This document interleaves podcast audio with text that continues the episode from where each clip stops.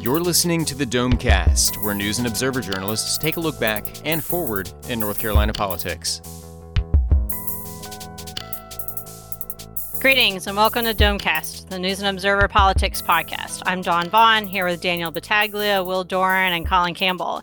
And our last Domecast was after the whirlwind 48 hours or maybe even less, um, very short General Assembly session. So now a week out. We're looking overall at the session and who the winner and who and what really the winners and losers are, both in terms of people that get taxpayer money, that got to spend taxpayer money, um, policy, and and everything else. So let's talk about um, who came out on top on this and and who got shortchanged.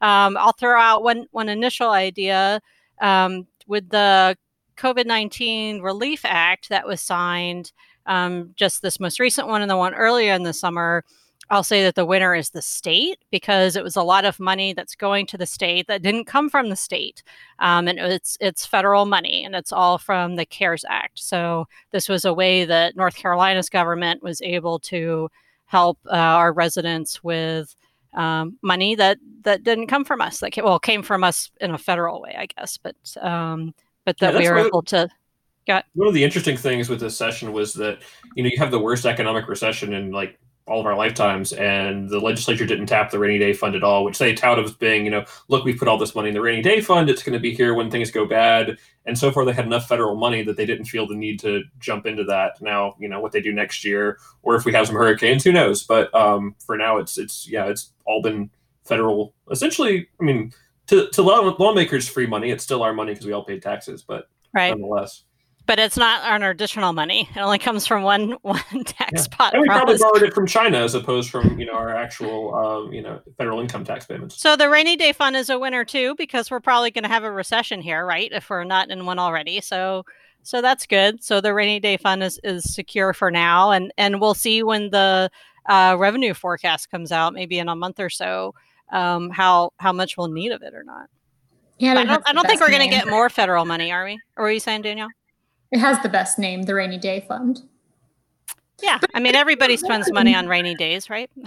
I think they're looking at more federal money right now, aren't they? I saw something about that this week. Yeah, so yeah. the U.S. Senate came out with the Republican um, coronavirus package, which I think, as I remember correctly, didn't have a specific allocation for state and local, whereas the U.S. House Democratic plan is like another trillion dollars or something for state and local government. So whether they come out with some sort of compromise and whether that has anything for the state sort of remains to be seen. But that's, I think, from talking to lawmakers as they were getting ready to adjourn, seems to be the only scenario or one of the only scenarios by which they come back later this year if they have money that they absolutely have to spend. But um, Senate Leader Phil Berger told me that even if you know the revenue forecast comes out in you know later this month or next month, and they find out that they've got more money to, to work with than they thought they did in terms of tax revenues, that um, they're just going to wait until January to figure out how to spend that um, and wait for the new legislature to come in.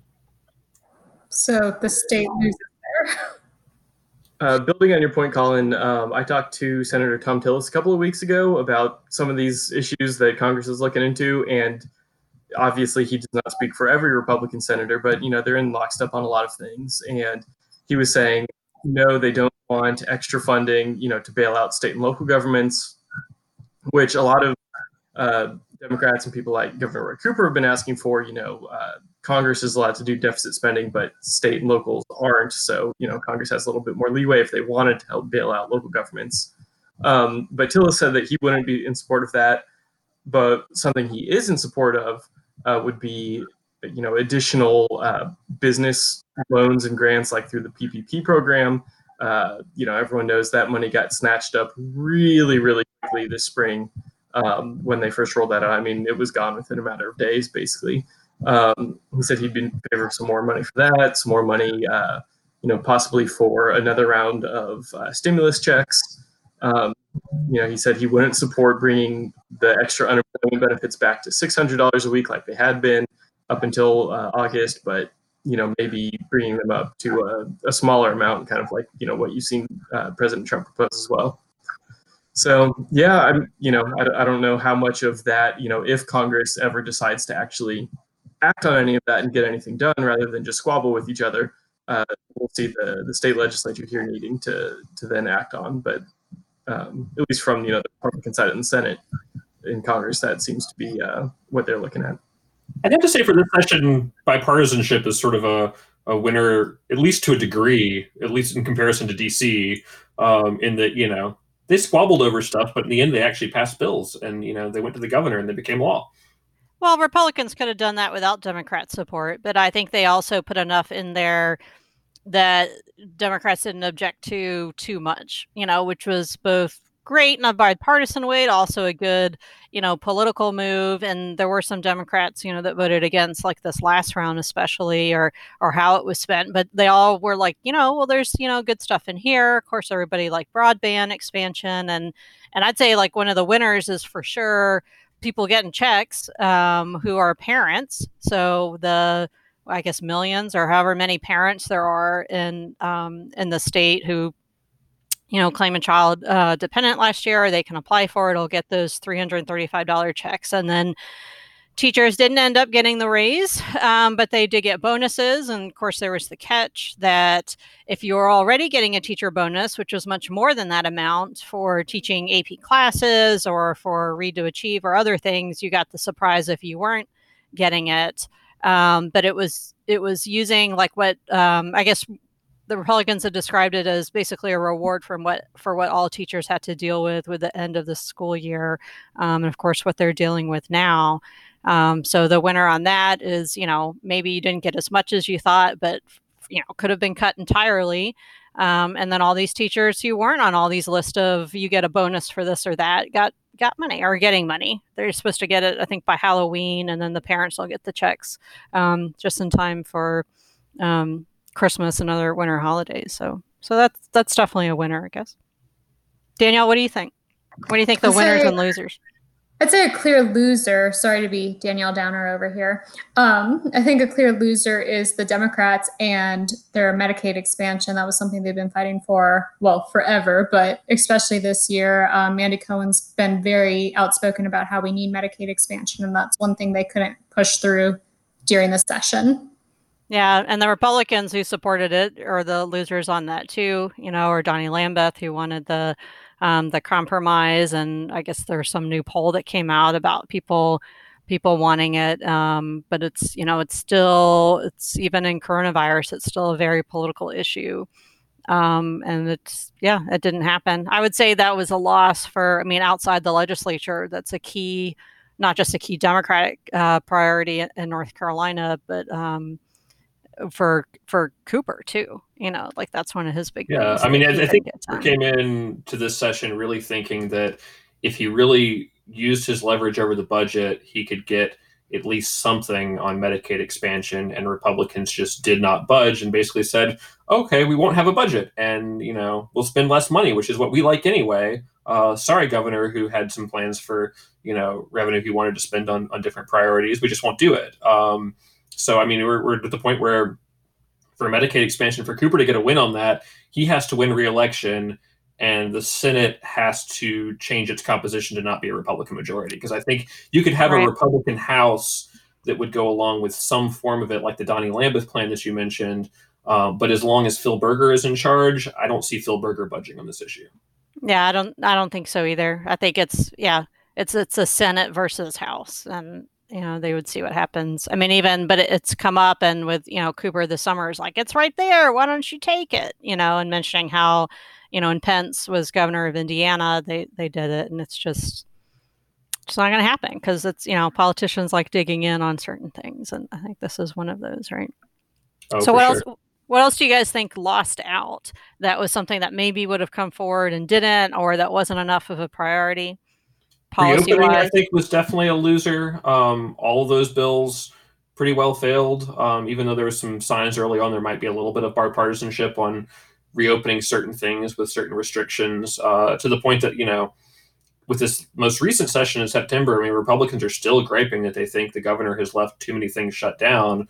They didn't even try to do another bill because they knew that they were going to just get vetoed and there wouldn't have Democratic support to to override. So instead, what we're seeing is you know, press statements and strongly worded letters to the governor asking for him to. I think for uh, House Majority Leader John Bell wrote him a letter this week asking him to reopen bars. Um, so I mean, we've gone from a point where you know a few years ago Republicans could do whatever they wanted because they had a supermajority, and Cooper just had to sit back and you know watch it happen. To uh, Republicans are begging him to do things through letters, and he's probably not going to do them. Yeah, yeah, I don't know. However, what other t- lines of uh, work or public business where strongly worded letters are sometimes a big thing that, that gets a that's worth us writing about. You know, it's like the yeah. news of the letter. You know, but yeah, it's the way a, to do it. You might get a paragraph in the Insider if you write a good enough letter, but I think that's about the extent. I've done stories really... about letters, and it was about the whole budget thing. I remember doing one about. Um, oh gosh. It was yeah i don't even remember what it was now but i remember like harry Brown told us about it or something. Had, it was like the, the, i think it was the angry senate republicans letter about something with cooper and the budget you know? So so they do get attention. It's you know you do whatever you can to to draw attention to your issue i guess. What about uh will you we were talking about um before about this about um criminal justice reform. We have some winners losers on that yeah, I think the just the the topic in general of criminal justice reform is definitely a winner. Um, you know, you you saw the General Assembly uh, pass two bills. Um, you know, one making it basically easier for people to expunge, you know, old uh, criminal records of theirs uh, to kind of you know called Second Chance Act. You know, help people get jobs, get housing, things like that. That's much harder to do if you do have a criminal record. Um, and then another one uh, basically aimed at kind of helping people get around uh, mandatory minimums for some drug charges.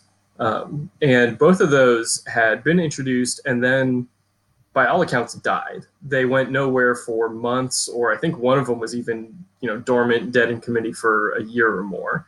Um, but then the George Floyd protests started happening in June, and then all of a sudden, both those bills passed and they passed unanimously. Governor Cooper signed them into law. So they went from, you know, I mean, I mean that was one direct effect that the protests had this year was basically reviving those two criminal justice reform bills. And then you heard people on both sides of the aisle, both Democrat and Republican, saying that there's more they want to do in the future. You know, uh, laws aimed at, uh, you know, helping people who've had their driver's licenses taken away for uh, things like you know failure to pay court fees and fines. Um, and similar, we just had a, a, court ruling a couple weeks ago on allowing people uh, who are still on probation for uh, felony because they can't pay fines or fees. Uh, ruling that was essentially unconstitutional and striking that down, allowing pe- those people to vote this year. So you're definitely seeing some movement um, uh, on several different, you know, facets of the criminal justice reform move, uh, you know, movement. Uh, and I think you know it's bipartisan. You're seeing Democrats and Republicans going for it. Uh, it seems to be picking up momentum.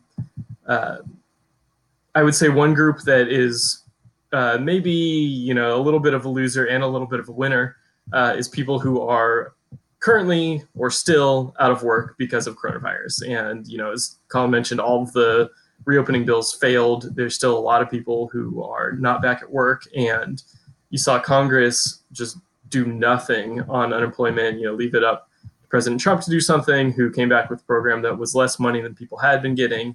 Um, and then here in North Carolina, you know, Governor Cooper had proposed a pretty substantial uh, increase to unemployment benefits for people getting state benefits. Um, and the General Assembly uh, they didn't just fail to do anything like Congress has done so far, uh, but they did not take Governor Cooper up on his fairly ambitious plan. Uh, he wanted to, uh, you know, extend the weekly benefits by I think it was what $150 a week, and then also pretty massively expand the number of weeks people could get unemployment. Uh, the legislature here did up the benefits by $50 a week, um, uh, but didn't touch the number of weeks that people get it. So. Uh, you know, I, I think you know people on unemployment can say it definitely could have been worse, but it could have been better too. Yeah, so good like evergreen comment on everything, including bills, right? I think everyone said that when they were when they were talking about the the relief money and yeah, I mean it's better than nothing, right? I think when when Berger was uh, you know, pitching the parent stimulus checks. He said, "I know it's not going to pay anybody's mortgage, you know, but so." Um, yeah, I mean, it, it, it, could be worse. And I actually think things ended up, uh, not to be too optimistic because who knows what'll happen. Um, things are looking a little better economically but than um, than we thought at the beginning, not knowing. Of course, everything was shut down, still shut down um, in a lot of ways, much much longer than we thought. Um, but the devastation um, isn't isn't quite there that um, that it could be. Um, but again, you know, hedging bets on future recession and and everything else. So um, money wise, it seems like the the state is overall doing okay. You know, we'll see what happens with the if they come back before the next um, legislative session, and depending on who's in charge and how much money they want to spend. Right. You know what was such a loser that we didn't even end up talking about at this legislative session? Redistricting reform. Remember a year or so ago, yeah. people thought this was going to be the year for that because they're like, well, you know, the new cycle is about to start. You know, we don't know who's going to win the election, so there's going to be incentive on both parties to try to come up with something that's a little bit more uh, nonpartisan than, than what they have otherwise. And uh, in the end, those bills didn't get a hearing. No one even tried to get them a hearing amid the pandemic, and so eventually, this election is going to be to the victor go the spoils and that sort of thing. You know, Colin, it, it might still be a little too early uh, to totally make that pronouncement. I mean, remember in 2016, after the election, you know, we had that lame duck session where the legislature came back, took a lot of power away from Governor Cooper in several different bills, did some other, you know, kind of last minute things in December. You know, basically you got the month after the election, but before, you know, the new people get sworn in in January. Um, and you could, I think you could see uh, you know, if Democrats do take back the legislature here, uh, Republicans come back in that uh, December session, pass some, uh, you know, you could even see some pretty uh, stringent redistricting reforms that they would support to really take politics out of it, to kind of hamstring, you know, a new Democratic majority, keep them from drawing maps in their favor, as both parties have always done in the past. So I, I wouldn't be surprised, you know. I, I think if Republicans do hold on to power, you won't see anything uh, just as you haven't seen anything this year, like you said, Colin. But if, if Democrats do somehow uh, manage to get a majority, um, I think suddenly you could see a, a, whole lot of appetite for redistricting reform on the right where there hasn't really been.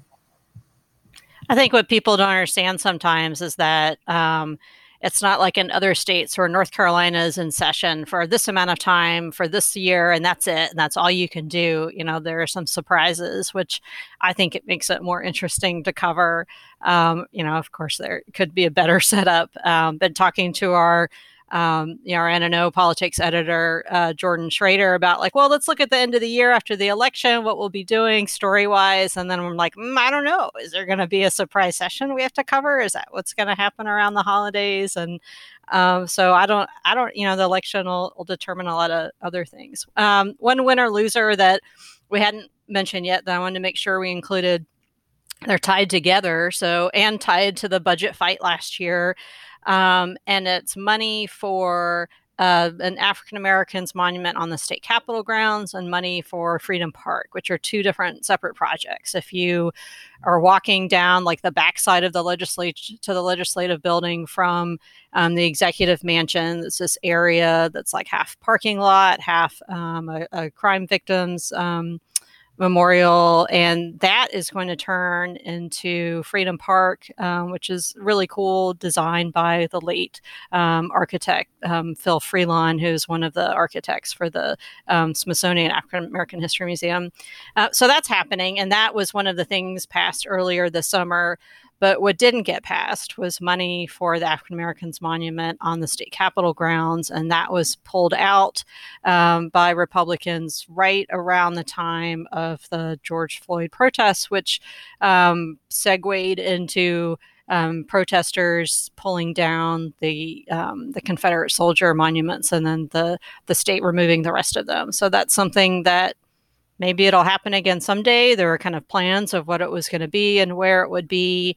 And so that um, was a loser in this one, but Freedom Park was the winner. So, like Will was saying, like it, it um, as far as honoring the um, our North Carolinian heritage through the African American lens, um, it, you know, it was a, both a um, what's that um, thing that it's kind of a corporate thing, a plus delta versus winners and losers, I guess. So, any other winners and losers before we go to headliner of the week?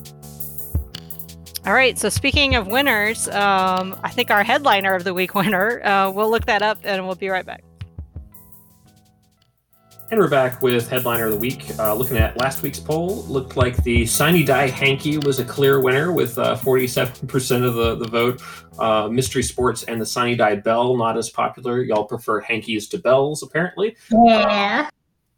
So is that Danielle's uh, offering? Yeah, I had the hanky? bell because Yes. she uh, she took ha- hanky. If I can interrupt here for a minute before we go to headliners, um, wanted to plug our voter guide, which came out this week, which is for if you're an NNO subscriber, Herald Sun subscriber, Charlotte Observer subscriber. Yay! This is for you. We have this super awesome interactive voter guide and we've got so many candidate questionnaires and this took hours and hours and just as long as us griping about doing it um, and getting responses and figuring out uh, all the you know extensions and ma- making this stuff work for um, for this uh, this online tool, which is which is very cool. And then we also have um, politics reporter Lucille Sherman is has done um, bonus Domecast episodes looking at the legislative races, and her first one rolled out this past week. So, in addition to your um, regular Domecast that you'll hear from us, there'll also be a, a bonus episode each week until the election,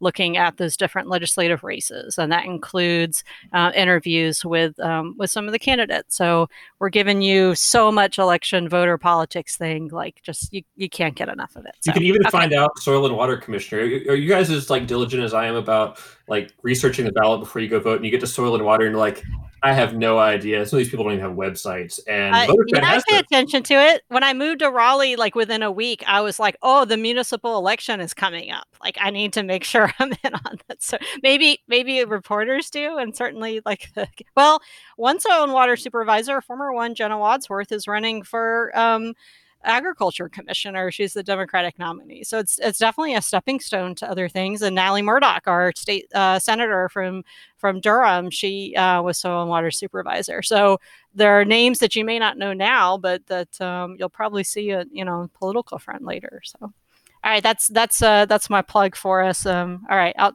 back to you, Colin, for our our headliner intro. All right. Uh, so let's see who should start. Uh, Will, you want to start this week with headliner?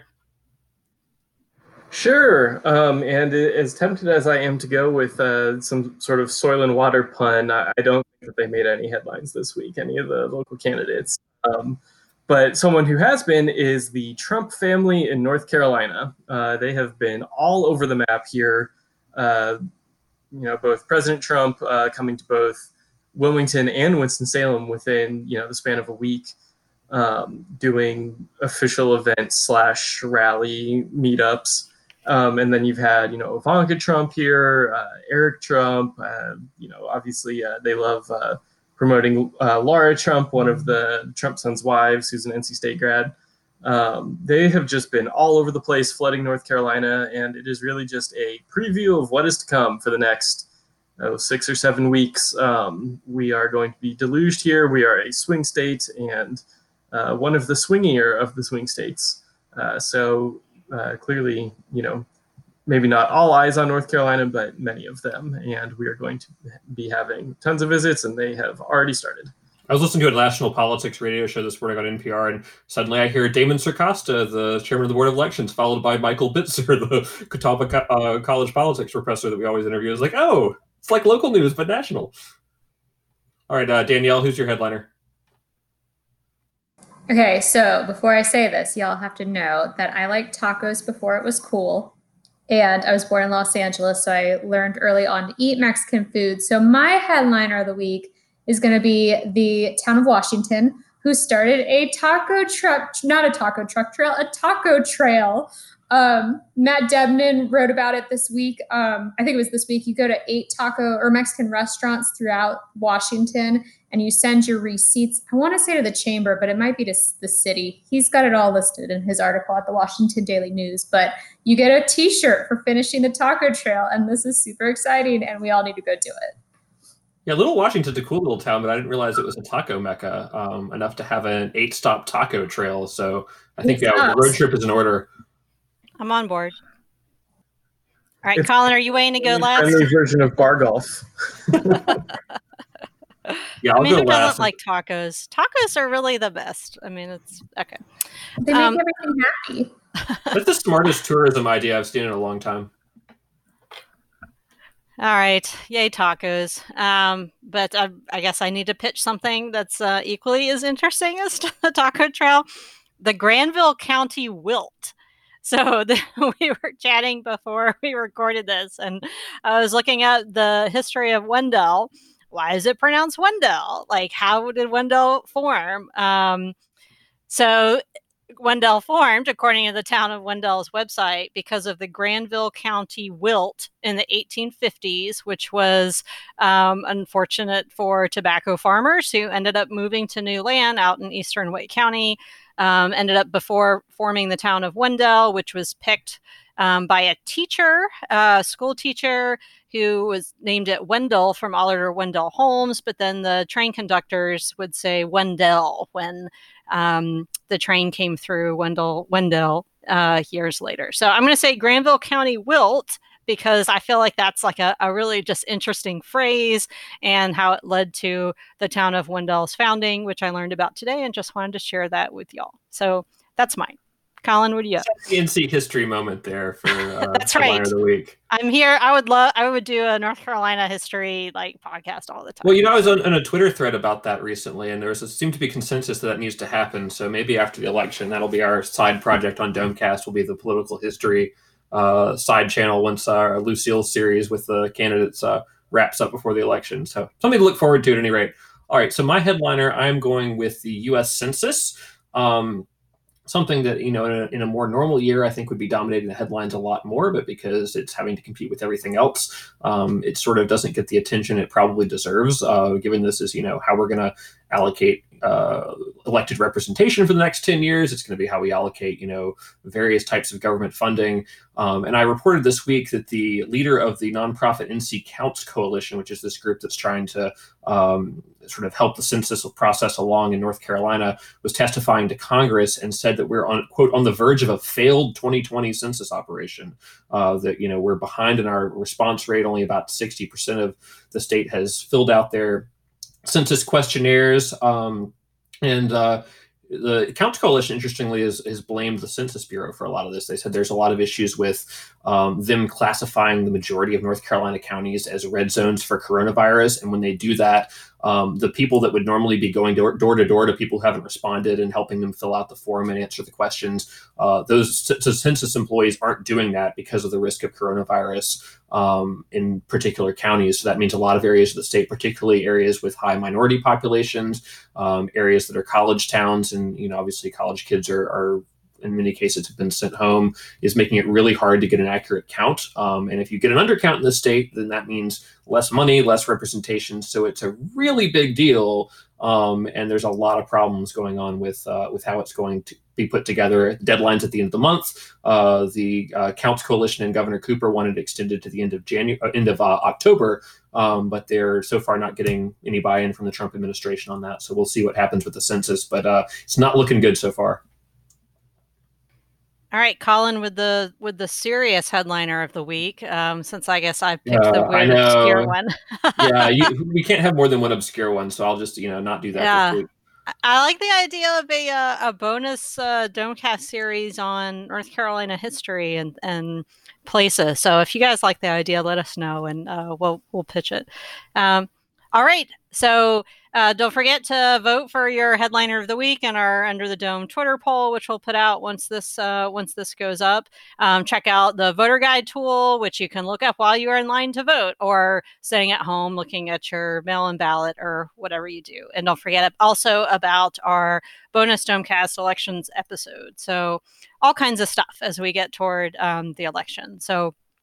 I'm Dawn Vaughn for Danielle Battaglia, Will Doran, and Colin Campbell. Thanks for listening. You've been listening to the Domecast, a production of the News and Observer and the Insider State Government News Service. You can keep up with the conversation by reading Under the Dome in the daily print edition or online at newsobserver.com. The Insider is found online at ncinsider.com.